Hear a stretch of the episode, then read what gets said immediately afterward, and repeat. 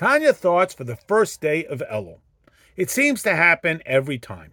Someone starts off on their journey of Yiddishkeit full of unbridled enthusiasm. They go off to yeshiva, and after a couple of weeks of learning about all the laws and what to do about your ox knocks over my kiwi stand, they get a little frustrated and they say, okay, how much longer until I get to see, you know, the real stuff? Till you take me down into the secret dark dungeons and show me all about the infinite Hashem. When do I get to see the real stuff? Well, my friend, that is the real stuff.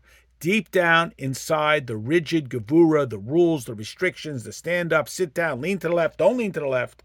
Look closely and you will find the infinite Hashem longing to express himself to us in things we understand.